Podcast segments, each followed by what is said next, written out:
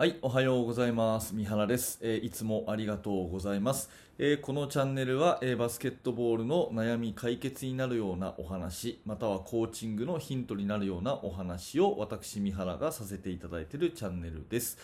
えー今日は2月の1日ですね。今日からいよいよ2月というところで、えー寒さも厳しい、そして、えー受験のシーズン真っ只中というところになりますけれども、皆さんね、えー元気にお過ごしでしょうか。えーっと、学校でね、受験を控えている、え先生方、それから、え受験生を指導されている先生方ね、本当に大変な、え時期にこれから入るかと思いますが、一緒に頑張っていけたらなというふうに思います。えーこれを聞いていただいている方はですね、えーバスケットボールの指導者の方だと思うので、えーまあ、そういった方に向けてねお話をしているわけですけれども今日のあのテーマはですね、え選手との距離というテーマなんですね。選手との距離、うん、ということで指導者目線で、え選手とどのぐらいのこう距離感、ね、関係保っていったらいいかっていう話をします。で、え先に結論を言うとですね、え決断をするときは遠く。そして情報収集をするときは近くというのが私は、えーあの心がけていることなんですね、えー決断をするときは遠く、ね。えー情報収集するときは近くということなんですね。はい。えーまあ、一つずつお話をします。まずね決断をするときはっていう話なんですけれども、えーとまあ、バスケットボールの監督とかね、えーまあ、指導的立場、にいる人、まあ、指導者の、えーその人の役割っって何ですかっていうふうに考えた時に私はね究極一つだけだと思ってるんですよ。それは何かっていうと決断することということですね、えーこのチームはこういうふうにしようとか、えー今度はこういう取り組みをしようとかとにかくこれをやろうっていうのを、まあ、決断する。でその決断をしてそして選手を引っ張っていくっていうような、まあ、そういうようなえー決断をすることが、まあ、指導者の役割だと思うんですね。うん、でこれをやるときっていうのは、まあ、意見をあんまりこう聞いちゃいけないんですよ。うん、聞いちゃいけないんですよ、えーどうする、どうする、どうするっていうふうに聞いて聞いて決断する瞬間まで、えー選手とずっといろいろとやり取りをしてるとこれっていう決断はできないんですね。というのは必ずね、え集団が多くなればなるほど必ず反対意見とか、えっていうのは出てくるので最終的にねこれっていうふうに決める瞬間っていうのはやっぱり指導者が一人でこうやった方がいいんじゃないかなっていうふうに思っています。うん、ただね、えーだかといってじゃあずっとね選手との距離を遠く取っとけばいいかっていうともちろんそんなことはなくてその情報を収集するときに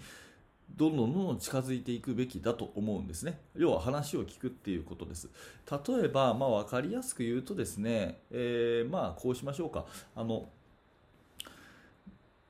自分たちのディフェンスのシステムを決めるとしましょう。でまあ、バスケットの話で言った方が分かりやすいと思うので、バスケットのね、えー例えでいきますけども、自分たちのディフェンスは何がいいかっていうことを、やっぱりせんあの監督として決めたいとしますね。メインのディフェンスシステムはこれにする。ね、マンツーマンにするのか、ゾーンにするのか。ね、ゾーンにしても、えープレスにするのか、それともハーフコートにするのか。まあ、いろいろありますけども、基本はこれっていうのを決めようとするとしましょう。うん、その時に、まあ、監督個人がね、なんとなく思いつきで、えーよし、このチームはマンツーマンのハーフコートマンツーマンで行くぞっていうふうに、まあ、最終的には決めるんだけれども自分のこう過去の、ね、経験っていうか頭の中だけでこれっていうふうに決めちゃうと結構それは怖いんですよね、うん。なぜなら選手がどう思ってるか分からないから、うん、そうじゃなくて最初のうちはどう思うとかこの前の試合の結果がこうだったけれどもみんなはどう考えるっていうようなことを全体のミーティングで話をしたりあとは個別のやり取りをしたりいろんなことをして意見を聞くんですね。うちはマンツーマンがいいと思います。結構みんなね、えスピードもあるし脚力もあるしどこの相手でもついていけるからマンツーマンがいいと思います。あそうか。OK ありがとうね。っていう話をする。一方で他の子は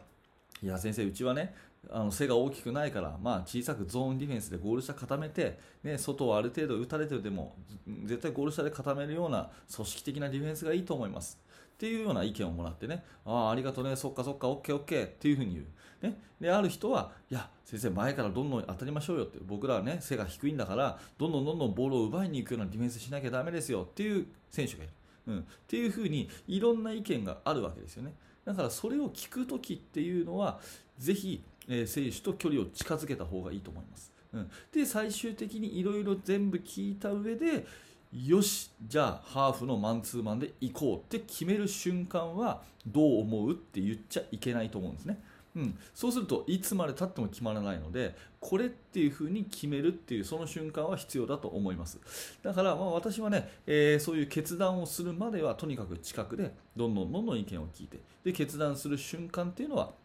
あのそれこそその瞬間はトップダウンで、ね、これこれに決めましたっていうふうにしていく。これがね一番こうすっきりした関係じゃないかなっていうふうに思っています、まあ、あのお医者さんの、ね、情報収集と一緒ですよね。なんか具合が悪くて、ね、患者さんが来た瞬間に何の話も聞かずにね、うん、あなたはとにかくこの薬を飲みなさいと。私はこの薬で良くなったからこれを飲みなさいっていうふうに何にも聞かれないでいきなりこう決断されたらそれはもう不信感しかないじゃないですか、うん、だけれどもねえー、最初はその決断をするために情報収集をしますよね、えー、あの熱はありましたか、お咳はありましたか？とかね、どっか痛いところないですか？とか、なんかあと他にありませんか、どんどんどんどんこう患者患者さんとの距離を近づけて情報収集して、最終的にじゃあこれでっていうふうにこう決断するわけじゃないですか、だからそういう関係で、えー、同じようにね、えまずどんどんどんどん意見をあの言ってもらう情報を集めるときっていうのはこう近く。そして、えー、決断をする瞬間は遠くっていうようなこの使い分けがね、えー、できる監督が、まあ、理想かなと思って、まあ、私もねまだまだのところありますけれども、うんあのー、そんなことは心がけてやっているってことですね、まあ、大事なのはあのその情報収集の時にですね、え結構いついついつえっと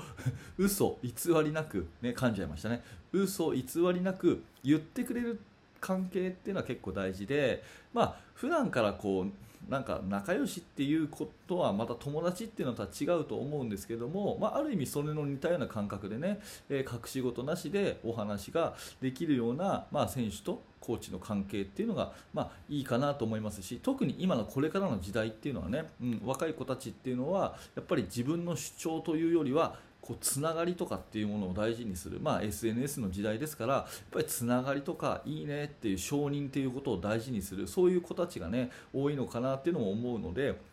なるべくやっぱ情報収集のところで丁寧な人間関係作ってあげる、うん、そういうことが大事だしでも最終的にこれっていうふうに決める瞬間はやっぱりある程度距離を多く取って反対意見もあるかもしれないけど全部聞いたけれどもこれっていうふうにしましょうっていうふうに決断ができると、うん、であまあ、あれだけね日頃僕たちに関わってくれてる先生がそう言うんだからじゃあみんなやってみようぜっていうふうにね本当の意味ではちょっとそれはどうかなって思ってたとしてももうあのリーダーがそう言うんだからやってみようぜっていうようねそんな感じでねこう、うんあのー、できるのが健全なのかなっていうふうに思います、まあ、私としてはねなるべくこうコミュニケーションを生徒と取るようにもしているし、まあ、あの全員がね私のことをよく思ってるとは思ってないですよ。それは完全完璧はないですけれども、まあ、そんなことを目指している、うん、でなるべくねそういう直接会って話するってなかなか時間がなかったりするじゃないですか。だから、えー、交換日記をね書いてもらってやり取りをしたりとかねオンライン上でやり取りをしたりとかね、まあ、いろいろなことをやってますけども、まあ、お医者さんでいう情報収集の段階はなるべくなるべく近く、うん、でそうじゃなくて、えー、もうこれ決断という瞬間は遠くっていうようなところは、まあ、心がけてるかなというふうに思います。うんまあ、誰からってわけじゃないんですけどあのメルマガの、ね、受講生さんから結構こうメールいただくときにこの手の、ね、悩み多いんですよ。うん、選手が言うこと聞いてくれませんとかね、えー、私はこう思ってるんだけど選手は全然違うことやっちゃいますとかね。三原さんどう思いますか？なんていうのがあるんですけども、まあ、それぞれにね、え、私が思うところは回答させていただいてるんですが、まあ、基本的にあの大枠として私が考えてるのはこの選手との距離感はこのような感じで情報収集の時は丁寧に近く、ね、でいざ決断という時はもうそれは自分の責任なのであのトップダウンでいくというような使い分けができるのが一番健全じゃないかなというお話です。はい、ありがとうございましたね。えー、これを本当聞いていただいて感謝しております。えー、もしね、えー、よかったら動画の説明欄のところに、あのメールマガジンのね、メルマガの受講生、あのごめんなさい、受講生じゃない、メルマガ講座というのがありますので、えそちらを覗いてみてください。えチーム作りについて一緒に私と考えるような、えメールのサービスになっています。今登録していただけると特典教材の方もプレゼントしてますので、もしよかったら登録してください。はい、えー、ありがとうございました、えー、チャンネル登録ねしていただいてまた明日も聞いていただければと思います。三原学でした。それではまた。